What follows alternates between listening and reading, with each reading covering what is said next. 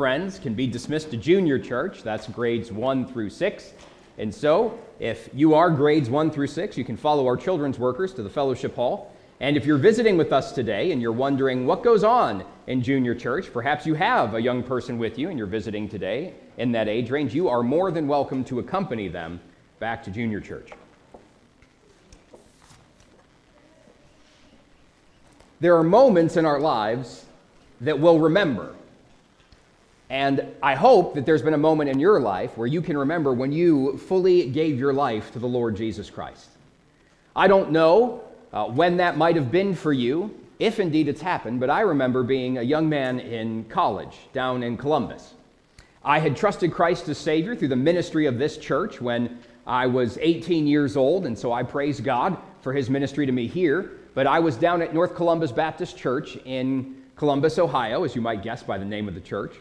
And I was there as a student, and they had a series of revival meetings. If you're not familiar with what a revival meeting is, it's something that Brother Rick was alluding to when he was up here uh, before he, he blessed us in song. There are special meetings that the church holds, where instead of just meeting on a Sunday or on a Wednesday, we'll have several meetings throughout the week in order to get a concentrated hearing of God's Word so that He might do a concentrated work in our lives. It's an important time that we spend together. And there was this uh, revival meeting down there, and it was David Young who was the evangelist who came in, and he had another couple with him, very similar to what we do during our revivals. They had someone who came in and worked with the children during those revival meetings, and he had the McCombs with him. And I remember, I don't remember hardly anything that he preached that night except for the invitation. Like we do up here, they had a time where they invited people to act on what it was, and it was something about surrendering to the Lord. And if God called you, would you go? I think it was specifically in the idea of missions, but I took it more as a, a general call. And he said during invitation that if God were to call you and you were to say yes, how many of you would be willing to go? Well, that's, that's an easy thing to do until he said, okay, I want you to come forward and stand up here in front of the church. made, made you feel a little uncomfortable. It was an evening service, so it's not like there were a lot of guests there. But I remember that I, I, said to myself, sure, if God called me, I would go. At that time, I wasn't sure whether he would have or not. And he had us hold candles up in front of the, the church service, and he had someone come over and light all the candles. And then he talked about that if you were willing to go when God called you, that the enemy would work against you. The enemy would try and discourage you. You'd have problems along the way. And he, he came up and, and he would say, Well, what this person might experience this problem, and then he would blow out their, their candle. And this person might experience this problem, then he'd blow out their candle. And then he came over to mine and said something about, um, I actually forget what the specific thing was, but when he went to blow out my candle, I wanted to say to him, No, you don't. But he blew it out anyway because it would have ruined his illustration. and I didn't want to draw any more attention to myself. I was already a little embarrassed being up in front of everybody. And I, I, I, can trace things back to that night. It wasn't directly a call to preach, but it was, a, it was a blank check written to God where, Lord, whatever it is that you want to do in my life, I want to say yes to it. And I didn't always stay that surrendered. There were times when I took the check back or when I gave him a spending limit. But then there were times when I realized I had done that and I would give it back over to him. There is a war within every believer. If you know the Lord Jesus Christ as Savior, you can identify, as our sermon series is entitled, The War Within, you can identify that there is a battle that rages inside of us. And there are days when it is harder than others. And there is a pull from the, the old way of life. There is a pull from this fleshly part of us. You know, you are more than just a body. Some people want to tell you the story that you are just a body and there is no you in there. It's just the electrical impulses of your brain, and you are no more than meat and electricity. I have good news for you. You are more than meat and electricity. You were created in the image of God. And because of that, you are not only a body, but you are a spirit and a soul in a body. There is a part of you that is eternal, that is separated, though it's in this body for this time. It is not just this body, and there will come a day as we wait for the return of the Lord Jesus Christ, and if he tarries his coming in our lifetime, when we will leave this body through the doorway of death. And the part of us that's really us, our spirit and our soul, will return to God who gave it. And this body will, will remain here until one day Christ resurrects it and we have those new glorified bodies upon this earth. I want you to know that that flesh that ties you to this world pulls you towards sin. And the Spirit of God that lives inside of you is encouraging that inner part of you, that inner man, that inner woman, that inner life towards the things of the Lord. And as we've learned in our series, uh, there are things that we can do in order to win that war. If we do nothing, the flesh seems to have a field day because the default mode is what? It's the flesh. I know that sometimes we like to imagine that the Christian life is a pathway that we're walking on, but it's really more of an uphill climb. And if you stop for any length of time, you're going to start slipping back down.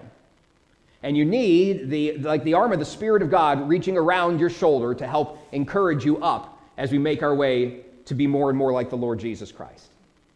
And when we look at this war, we, we think to ourselves, okay, I know I have the Spirit. I know He lives inside of me. He's given me everything that I need in order to overcome this war. What am I missing? And it may come down to just a single thing, and that is a moment that I want us to think of as a henceforth moment. A henceforth moment. Look with me, if you would, this morning in Ephesians chapter 4.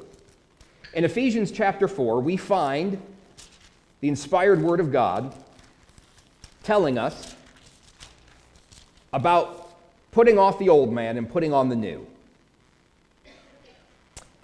It says in verse number 17 of Ephesians chapter 4 This I say, therefore, and testify in the Lord, that ye henceforth walk not as other Gentiles walk, in the vanity of their mind, having the understanding darkened, being alienated from the life of God through ignorance that is in them because of the blindness of their heart, who, being past feeling, have given themselves over unto lasciviousness, to work all uncleanness with greediness. But ye have not so learned Christ. If so be that ye have heard him and have been taught by him, as the truth is in Jesus, that ye put off concerning the former conversation the old man, which is corrupt according to the deceitful lusts, and be renewed in the spirit of your mind and that ye put on the new man, which after God is created in righteousness and true holiness. Let's pray together. Father, thank you for your word. Thank you that you've given us something by which we can know you and to know your will. I pray that you would bless it now, that you would speak into us in this moment, that your spirit would accomplish exactly what it's aiming to do through the power of your word. In Jesus' name, amen. The Apostle Paul wrote these inspired words to the church in Ephesus. It was a city where there were many Gentile people. If that's not a familiar term to you, know that a lot of Scripture is written from the perspective of Jewish people following God. Of Jewish people following God. And in the mindset of God's people, there was usually a great division between those that were of the, in, the lineage of God's people, that were of the children of Israel, and those that were from the outside. Sometimes it's not just referred to as Jew and Gentile, but as Jews and Greeks. Greek was the predominant culture. If any of you have ever traveled around the world before, you'll notice that American culture seems to be everywhere. And you can find American stores and American fashions and American music and American movies. It's everywhere. In fact, you find the English language in many places. Why is that? Well, our culture has become really the worldwide culture uh, for many things. And just like we have that today with the United States and English, they had that in Greek times, even though the Greeks had been supplanted by the Romans. And so they viewed everybody that was not a Gentile, excuse me, that was not a Jewish person as a Gentile. But there were some Gentiles. No, remember that Jesus Christ was a Jewish Messiah. He was promised to the house of Israel. He came first to the house of Israel, but not just to the Jew, though to the Jew first, but also to the Greek also to the Gentiles. And by this time in the first century, that the gospel of Jesus Christ, the good news of his death, burial, and resurrection, had traveled outside of Jerusalem, outside of Judea, into places where mainly it was Gentile people. Because the world was mainly Gentiles and not Jews if you looked at just number of, in population. And Ephesus was such a city. It was filled with Gentile people that came to believe in the Jewish Messiah. And they didn't have to necessarily become Jews in order to believe in the Jewish Messiah. They became something different, something that God had hidden in times past, but had now revealed, which is the church. And so instead of working through the nation of Israel like God did in the Old Testament, God is working now through the New Testament church and will one day revisit the nation of Israel in the end times. All of that to say is when Paul is saying here, talking about other Gentiles, he's talking about those people that do not yet know Christ, that live fully how the Gentiles used to live. Well, how did the Gentiles used to live? Well, the Gentiles had their own gods, little g, plural. They had their own gods. Depending on whether they used the, the Roman names or the Greek names, you may have heard of some of them. You may have heard of Zeus or Jupiter. You may have heard of Neptune or Poseidon. You may have heard of many different names from perhaps your studies or even stories that are out there. And they followed after these gods. And some of the worship that went on in the names of these gods or goddesses was vile whether it was human sacrifice, whether it was some sort of immoral sexual rites that were combined with, with worship, whether it was just drunken revelry. There was all sorts of terrible things that were connected with that way of living. And so that's what he's referring to when we look at verse number 17 together. He, sa- he says, This I say, therefore, and testify in the Lord. When he says testify in the Lord, he is invoking the name of the Lord, saying, What I'm about to say is important and it's true. What I'm about to say is important and it's true. He's placing an emphasis. Not just Paul, but the Spirit of God is placing an emphasis because Paul didn't come up with these words. The Spirit of God moved through the Apostle Paul and gave us exactly what he wanted us to have. And wherever God places an emphasis in his word, we ought to place an emphasis. Where God is quiet, we ought to be quiet. Where God speaks, we ought to speak. And where God emphasizes, we ought to emphasize. This I say, therefore, and testify in the Lord, that ye henceforth walk not as the other Gentiles walk. You're saying, how are they walking? That's such a big deal. Well, it's not about how they're strolling down the street. This is talking about how they're living their lives, their daily walk. Some people might even talk about their walk with God. That's a church term that you hear, and they're talking about their daily life and interaction with the Lord.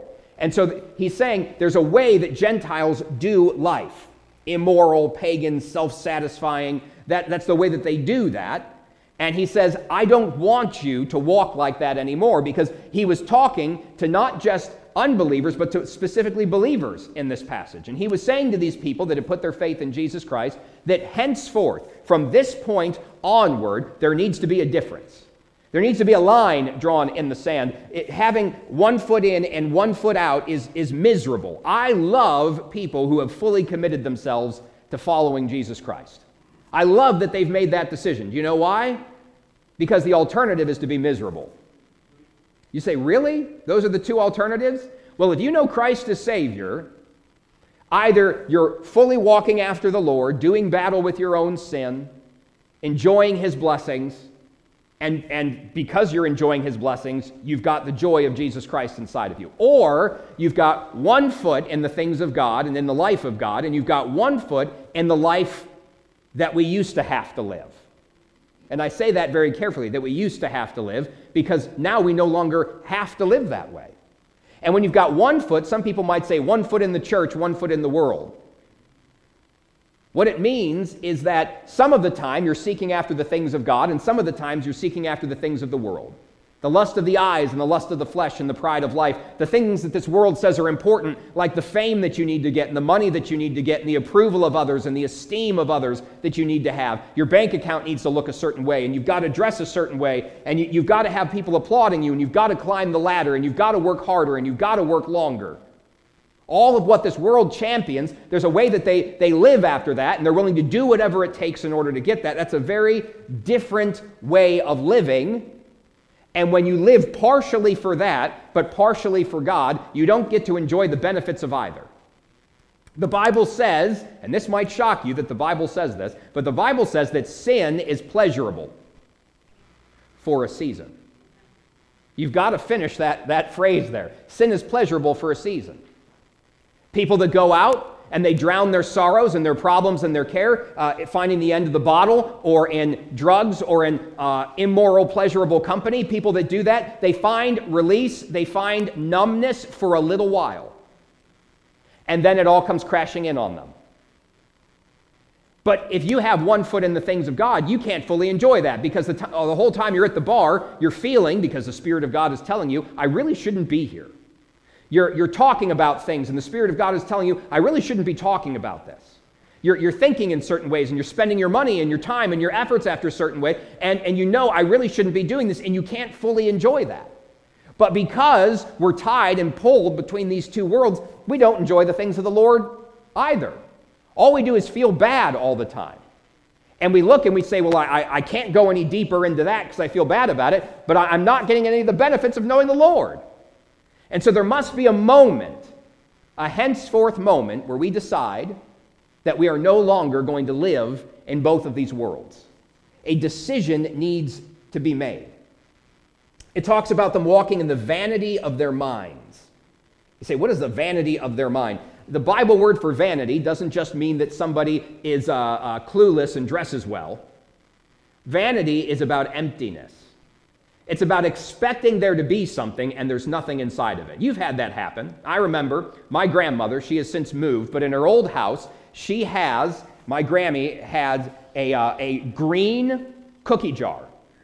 It was of an apple. You know the one I'm talking about. And every time we'd go there, she lives in Pittsburgh. Every time we'd go there, my, my little chubby feet would run over to that thing, and I'd pull the top off, and I couldn't even see inside of it because it was up on the, on the counter. And I'd just reach my little fingers in there, hoping to find her amazing chocolate chip cookies, which I came to find out later was just off the back of the Toll House package. but as a kid, it was fine with me, right? And I reach in there, and there were a few times when I would reach in there, and there would be nothing. It was empty. There was a promise that it would deliver something, but it didn't deliver something. You could imagine how people that are, are in drought are so eager for there to be rain because their crops need the rain to grow and everything's drying out. And they might see clouds and think, ah, finally the rain's coming.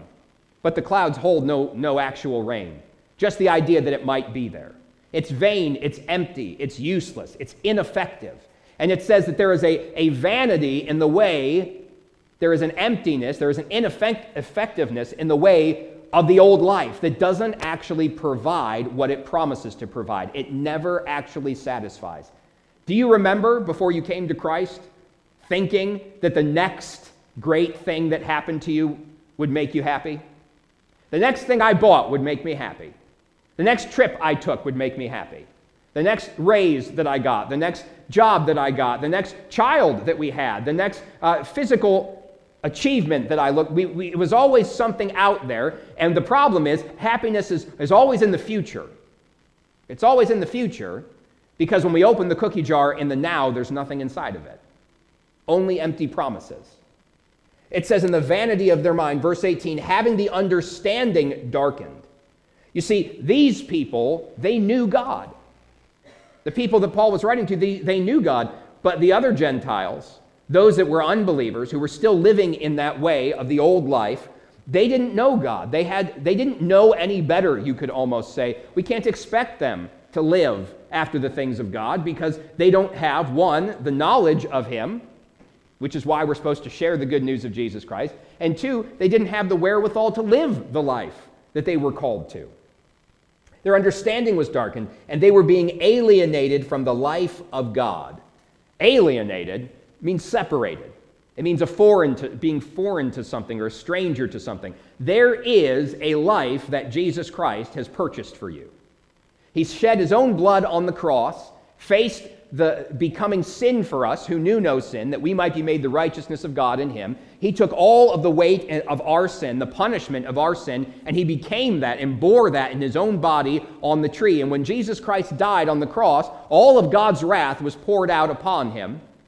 And because Jesus Christ died for our sins, you and I have the forgiveness of sins. He paid the price that we could never pay. And because he rose from the grave, we know that he is who he said he is. That he is truly the Son of God, and death could not hold him because he is the Lord of life. Amen. And because he is the Lord of life, and he gives to us life, that's life eternal. The eternal life that you and I have is the life of the eternal one. Christ in you the hope of glory. Because we have that, we have more than just fire insurance to keep us out of hell. And hell is a very real place. It's not a mindset. It's not oblivion and ceasing to exist. It is a real place. It is a terrible place. And God has gone to great lengths to make sure that nobody ends up there. That's why Jesus Christ did what he did. But he didn't just buy you fire insurance to keep you out of hell. He has arranged for you to live a life now that's far greater and far different than the way we used to live. Far greater and far different. You know what I always thought? I thought, and this was so dumb, I thought that Christ would take my life and make it better. That he would do a fixer upper.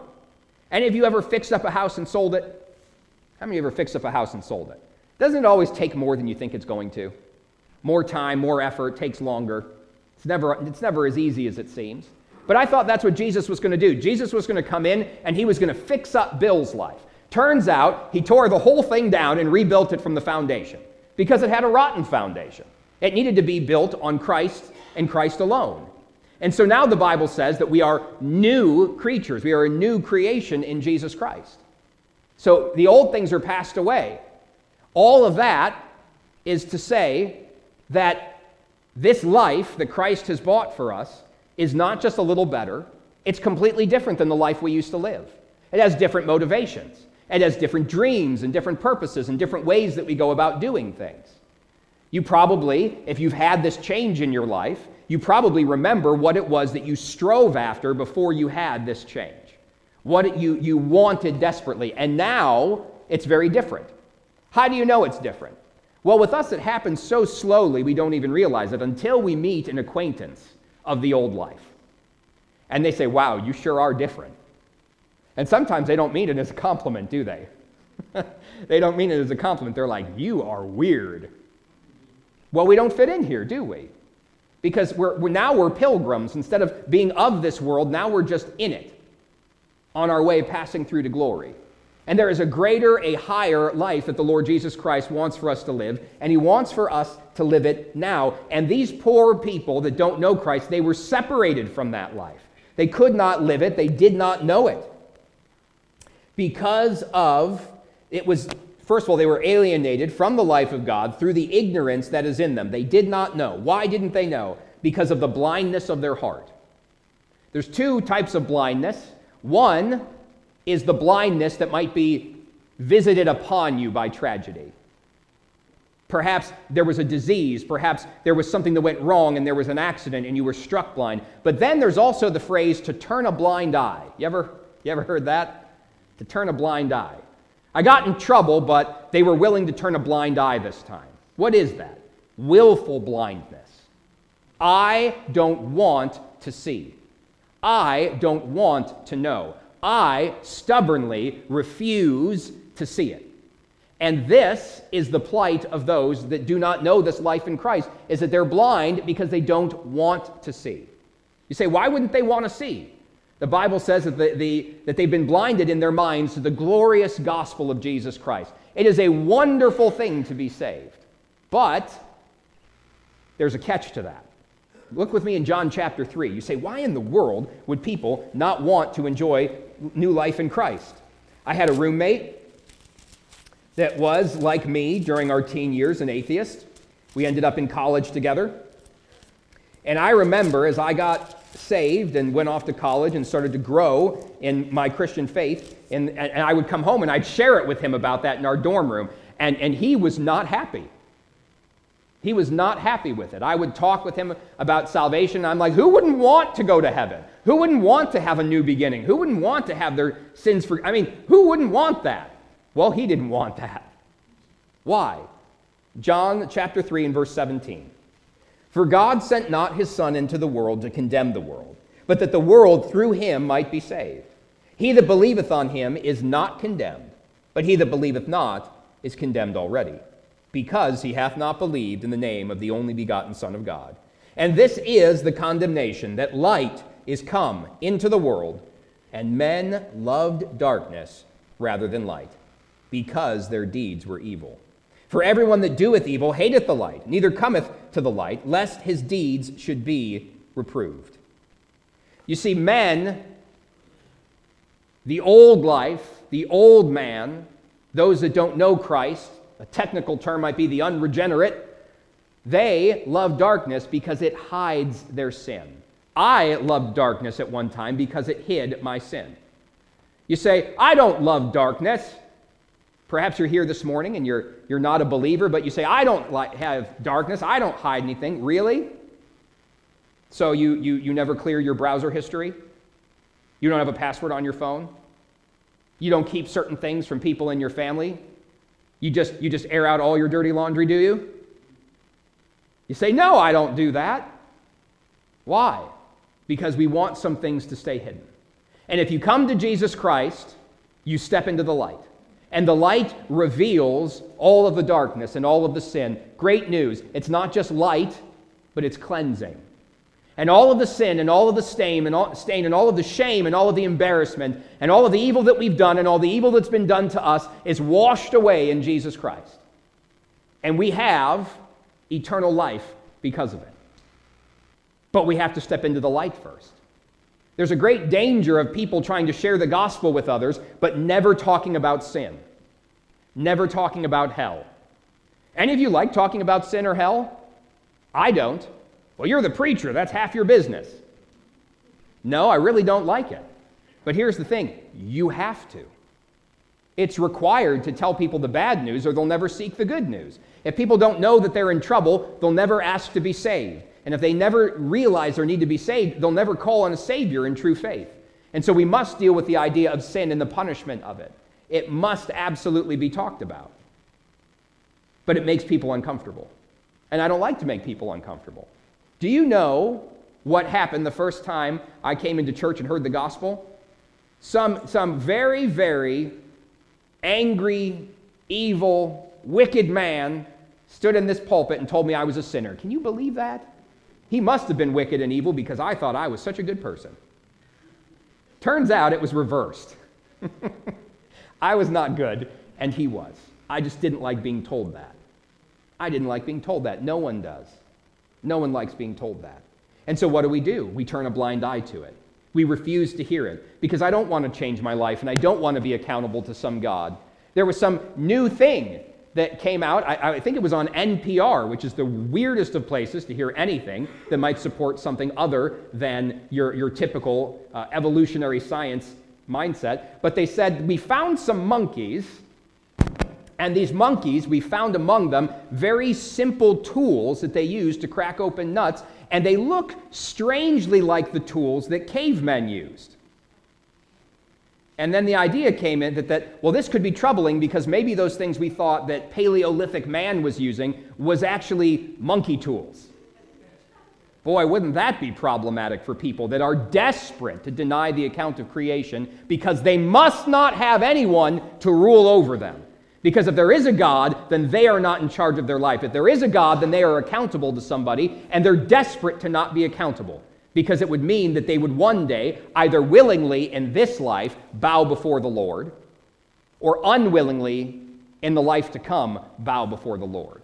For be assured, every knee shall bow and every tongue shall confess that Jesus Christ is Lord. Either it will be done willingly now when we kneel before the Lord Jesus Christ and receive his salvation, but then it won't matter if you kneel because on that day no one will be able to stand. Because the judgment of God will be upon them. The blindness, the willful blindness. Back in our passage in Ephesians, it says, verse number 19, who being past feeling have given themselves over unto lasciviousness. Past feeling what? Past feeling shame. That they no longer are ashamed and they, they live out their wickedness. Darkness in the daytime. They parade it, they champion it. They have no problem, whatever their sin might be. They just talk about it and they laugh about it and they, they throw it in people's faces. And, and if you say anything against it, you're the one with the problem. You're too uptight. You're too fanatical. You're too puritanical. What's wrong with you? What's wrong? I, I, I can do this. There's no problem with this.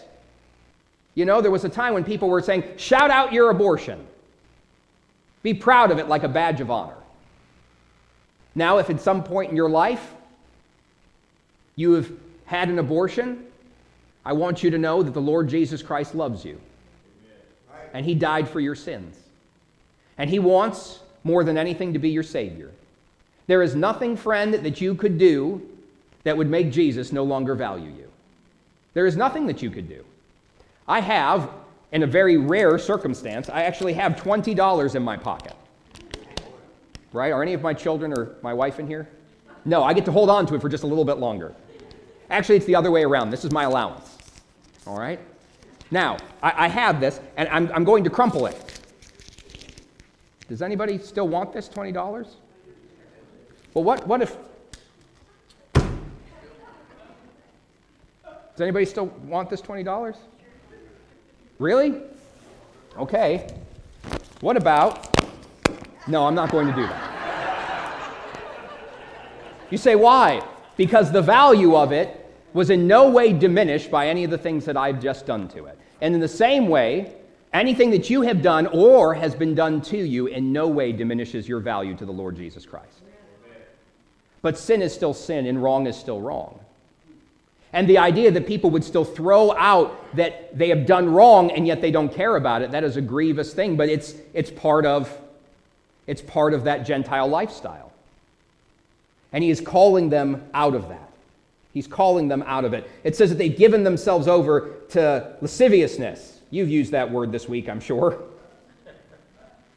lasciviousness, that's all, uh, no breaks, no holds barred unrestrained immorality. Do whatever you want, regardless of how it hurts anyone else, because it floats your boat.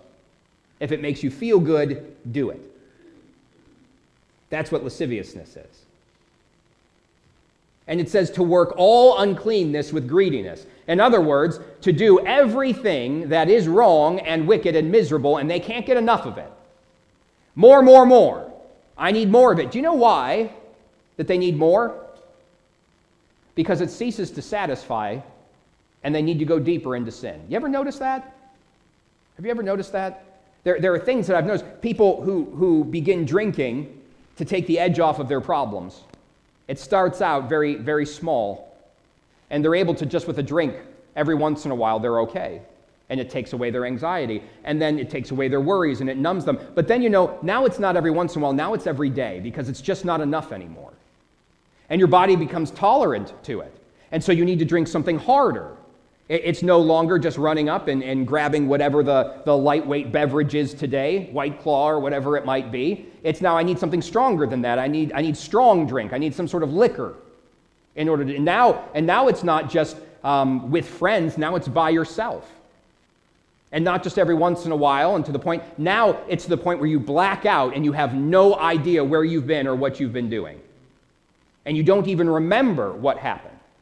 You say it just started with a little bit, yes, but as the, the proverb says, a man takes a drink, the drink takes a drink, the drink takes the man. Same things with drugs. It starts out a little bit, but it always ends far more than it's just with friends. It's just something that I was pressured to do. It was there, and I thought it would. I, I've been going through a lot, and I need it. And it sounds like a little, but it always takes you further than you want to go, and you have to keep heaping up to it. It's true with all sorts of immorality which is why people that look at filthy things have to find filthier and filthier things to look at that are more taboo in order to feed that lust that continues to grow. And the whole time, the devil just sits back and claps and smiles as you destroy yourself. That's what they're doing. That is the life of the old man. But, verse number 20, but ye have not so learned Christ. You know who Jesus Christ is now. You have learned of him. It says in verse number 21 that you've heard him and you've been taught by him, and the truth is in Jesus Christ. You have been set free by the truth. You know what's true and false now, and what's right and wrong, and what ought to be done and ought not to be done. You have been visited upon, and the darkness that you had has been invaded by light, and you can no longer turn a blind eye and, and feel like you're, you're ignorant to it. Now it's just in front of you. Like the, David said in Psalm 51, he said, My sin is ever before me. Wherever I look, I can't get away from it because I know that it's wrong because something has changed. And once upon a time, you and I, before we knew Christ, could live that way and still make it through the day. But now, this is not the way we can live anymore because we know Jesus Christ. It's interesting. The first few verses of our passage are about the old man. The last few verses of our passage are about the new man. And you know what's in the middle? You know what differentiates? You know what separates the two? You know what transitions from the old to the new? The truth that's in Jesus Christ. When you believe that Jesus Christ has died for your sins, was buried, and rose again from the grave, When you ask Him to forgive your sins and be your Savior, you become new. Let's look at that verse in 2 Corinthians, would you? One of my favorite verses, 2 Corinthians chapter 5. 2 Corinthians chapter 5. And verse number 17. Therefore, if any man be in Christ, he is a new creature. Old things are passed away. Behold, all things are become new. What an amazing promise. You say, I don't feel new. That, that shows that when I don't feel new, the Bible says I am, I don't feel, I am living less than the life that Jesus Christ purchased for me. I am acting like the old man, even though I do not need to be there anymore. It says that these people had heard Jesus' words and they'd been taught his teaching. I'm so glad that somebody taught them his teaching. The Apostle Paul, others did so and they continued. Praise God, someone taught you his teaching, right? That someone was willing to tell you. Maybe it was a pastor, maybe it was a Sunday school teacher, maybe it was a friend, maybe it was a parent or a grandparent or an aunt or an uncle. Maybe it was just uh, someone that you met at work, a friend, a neighbor, who knows? But somebody took the time to tell you. And it's wonderful to take that time to teach the next generation. I don't know how many of you may have heard the good news, but this week at Good News Club at Pine Intermediate School, seven young people trusted Christ as Savior. That's like half of the kids that showed up got saved. Isn't that amazing? And some of the kids that are showing up to this club used to be with us when we were in the other school, and now they've gotten older and they moved to this school, and they came back to club because they love it so much. And some of them, the kids have moved on and have graded out of that school, but now their younger siblings are in it because they notice the change in the life of their siblings. Praise God for the people that are making a difference and, and bringing these teachings to others because Jesus Christ's words are true. In John chapter 14, John chapter 14, verse number 6, Jesus saith unto him, I am the way, the truth, and the life. No man cometh unto the Father but by me. This world is drowning in information but is starving for truth. You can look up your phone or take your phone out and you can look up whatever you want to look up and find information. But there's so many voices and so many different opinions that it's hard to know what's real and what's not, what's true and what's not. How many of you have heard about the, the latest uh, AI breakthrough that's known as Chat GPT or Open AI? How many of you have heard of that? AI standing for artificial intelligence. How many of you have played with it? Well, I want you to know it wrote this sermon today. No, it didn't. Did you know that it aggregates its information across the internet? Did you know that the internet is not one giant agreement on all topics?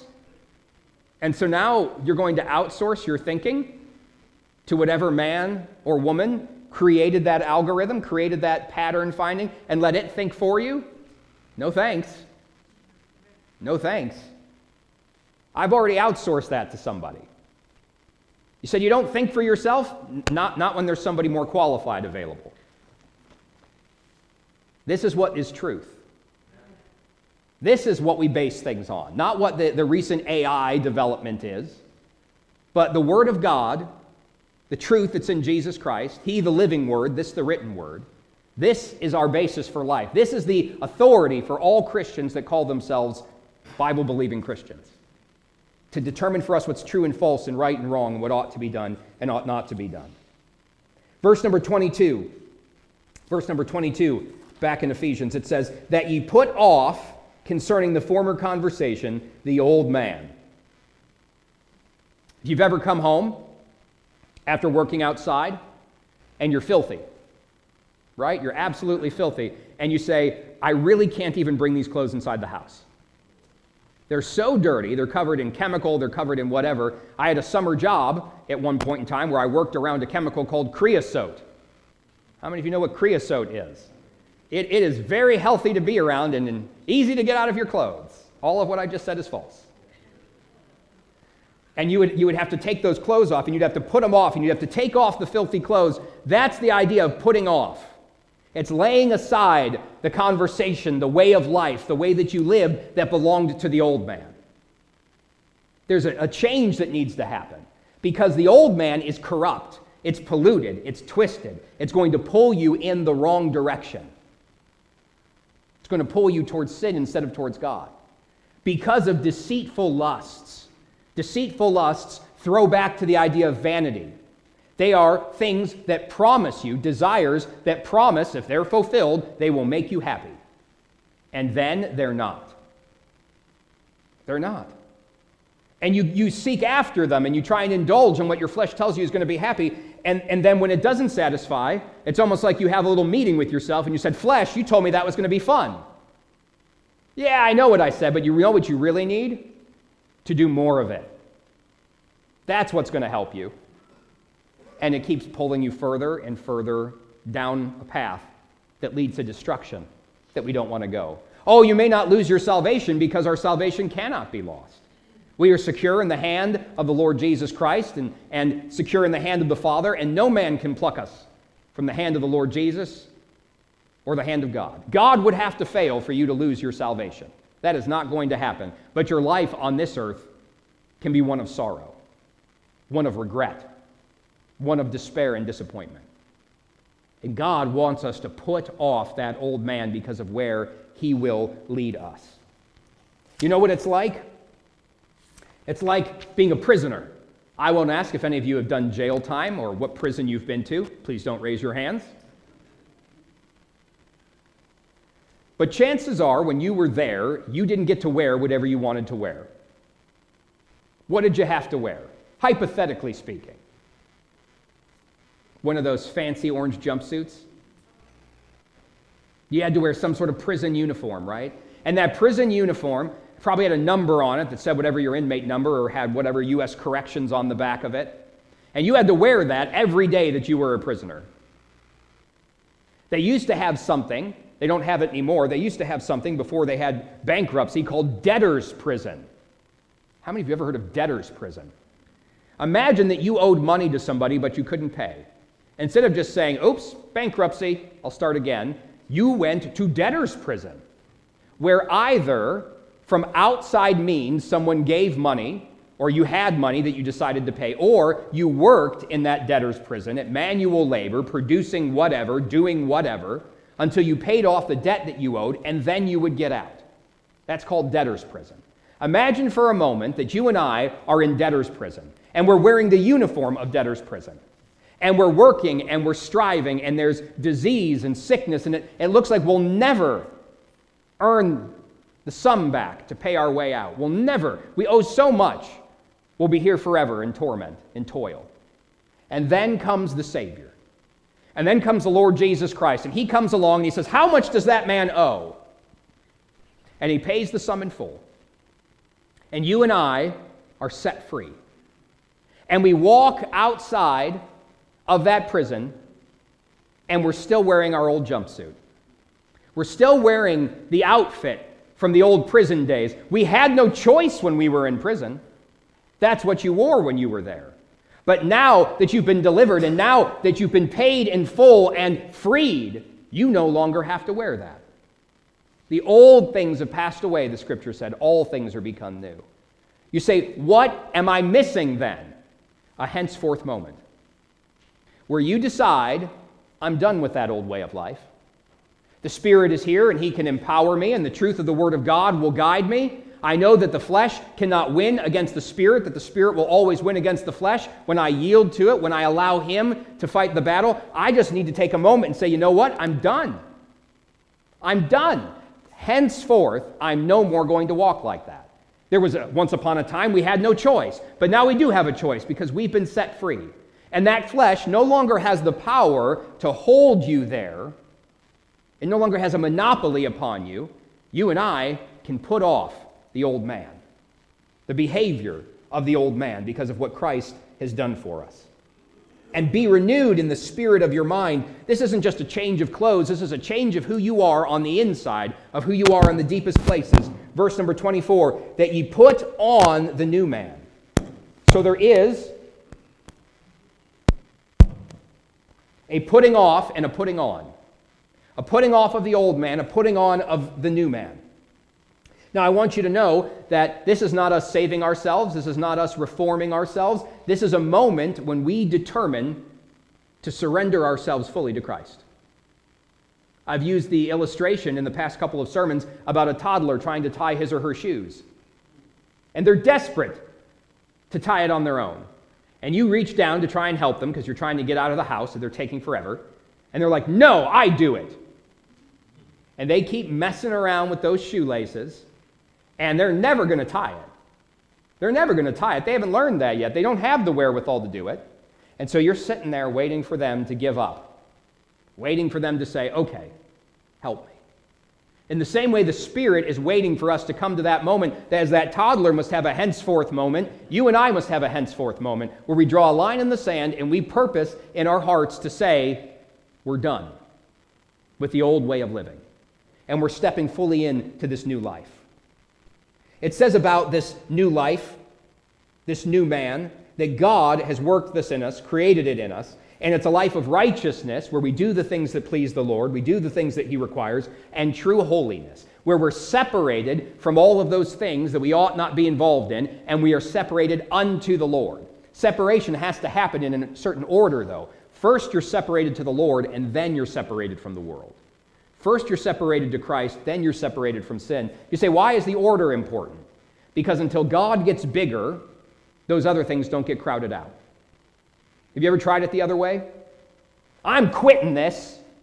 I'm not listening to that anymore. I'm not watching that anymore. I'm not going that, I'm not going to see that person anymore. I'm not doing that anymore. I'm not drinking that anymore. I'm done with it.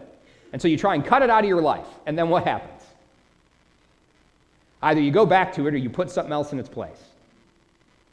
But when you go to Christ first, and He gets bigger in your life, and you're reading His Word, and you're praying to Him, and you're singing His songs, and listening to His music, and, and filling your heart and mind with His Word, and attending His church services, and, and saying yes to the preaching, and surrounding yourself with Christian friends, and serving God in your area of giftedness, all of a sudden you'll find that those other things, they get pushed out. The more you say yes to Jesus Christ, the more that His Spirit says no to those things that you wanted to try and kick out. The order is very important. So, if this challenge has been made to us, how do we practically apply it? Well, we need to have a henceforth moment. We need to fully surrender to follow the Lord Jesus Christ. From now on, every believer needs one of these moments. I have to tell you, unfortunately, you probably are going to need more than one. Because I remember as a young man, 20 years old probably, standing up in front of that church saying, I'll, I'll do whatever the Lord wants me to do. And then when he actually came and said, This is what I want you to do, there were times when I'm like, mm, maybe not. But it's got to begin somewhere. This dedication of our life. When was yours, believer? If you know Christ as Savior, when, when was yours? When did you fully commit to follow Jesus Christ? If you're here this morning and you're not a believer and you're not a follower of Jesus Christ, don't you think that if someone truly believed in God, that their life ought to be different? If they believe that there's really a Savior and that the Spirit of God really lives inside of them, and these are the actual words of God, ought they not fully commit themselves to it? It's interesting. People on the outside have a pretty good perspective of what it is we ought to be doing. They're usually not always right, but they, they would say things like, Are you supposed to be doing that? Are you supposed to be saying that? Are you supposed to be going there? or that was really Christian. They, they have an idea of what it is we ought not to do. If you've never had one of those moments, apparently the devil does not like what I'm preaching. Sorry, I'm not calling you the devil up there. Let's see if that helps. If you've never had one of those moments, you need to have one of those moments this morning. You need to have a henceforth moment. You say, I've been saved for 40 years. That's fantastic. Do you have 40 years of walking with Christ? Or do you have one year of walking with Christ 40 times? You see what the difference is? Because there have been years when I have gained nothing and no traction. I started the year in a certain place with God, and I ended the year and I was no closer to Him. I was no more like Him. We need to fully surrender to follow Jesus Christ. If you're not a believer, I want you to know that it all begins with trusting Him as Savior. This is about the war within a Christian. This is about ministering primarily this message to believers, but I want you to know that there is a far better life than what you're living. And, Christian, if you've never had a henceforth moment, if His will is not your highest priority, if you haven't surrendered yourself, there is a far better life than what you're living right now. There is something out there. Where is the joy that Jesus promised? It's in Him. It's in Him. And the closer we get to Him, the more we'll experience it. Make this morning your henceforth moment if you've never had one. And if you have had one, but you found yourself giving Jesus a spending limit, putting a cap on that blank check you once wrote him, putting an expiration date on that check that you once wrote him, maybe it's time to rededicate your life to the Lord. Secondly, we need to put off the old life. We need to act like a true follower. And that first act of being a true follower is to put off the old uniform, is to take it off and not live that way anymore. You and I are no longer prisoners. You and I are no longer prisoners. There's a distinct difference. Let me rephrase that. There ought to be a distinct difference between me and the people around me that don't know Christ. And if there isn't, chances are I still have, maybe it's just one sleeve. You know, the idea of putting off a garment means that you, you have to take it all the way off or you really haven't put it off. And so maybe it's just we have it on in one area. But Christ has redeemed you, He has freed you from that. Let's not dishonor His great sacrifice by living like He never freed us. And lastly, let's put on new life in Jesus Christ. Let's put on new life in Jesus Christ. It's not enough just to cast away the old, we must embrace the new. Christ has made us new and given us everything we need in order to live that life freed from that prison. How do we do it? We yield. I know we all think it's trying harder, but it's really not that. It's really not that. It's doing what we do instead of more of it and doing it harder, it's doing it in the power of God, yielding to His Spirit. Finally saying, I'm never going to get these laces tied. Lord, would you help me tie them? Would you guide my hands? Would you teach me? Oh, it's hard to be teachable because to be teachable, we have to admit that we're not yet perfect. We have to admit that in some places we're wrong and that we don't know everything. It's hard to be teachable, but there's no way to follow Jesus Christ without being teachable. The Spirit is waiting. That ye put off concerning the former conversation the old man, which is corrupt according to the deceitful lusts, and be renewed in the spirit of your mind, that ye put on the new man, which, after God, is created in righteousness and true holiness. Would you bow your heads and close your eyes with me this morning? I want to thank you for your good attention. In our church, we have what we call a time of invitation where we invite you to act on what it is that Christ has spoken to you about. And, and I don't know what the Lord has spoken to you about this morning, but I am praying that He has spoken to you. I know He's spoken to me.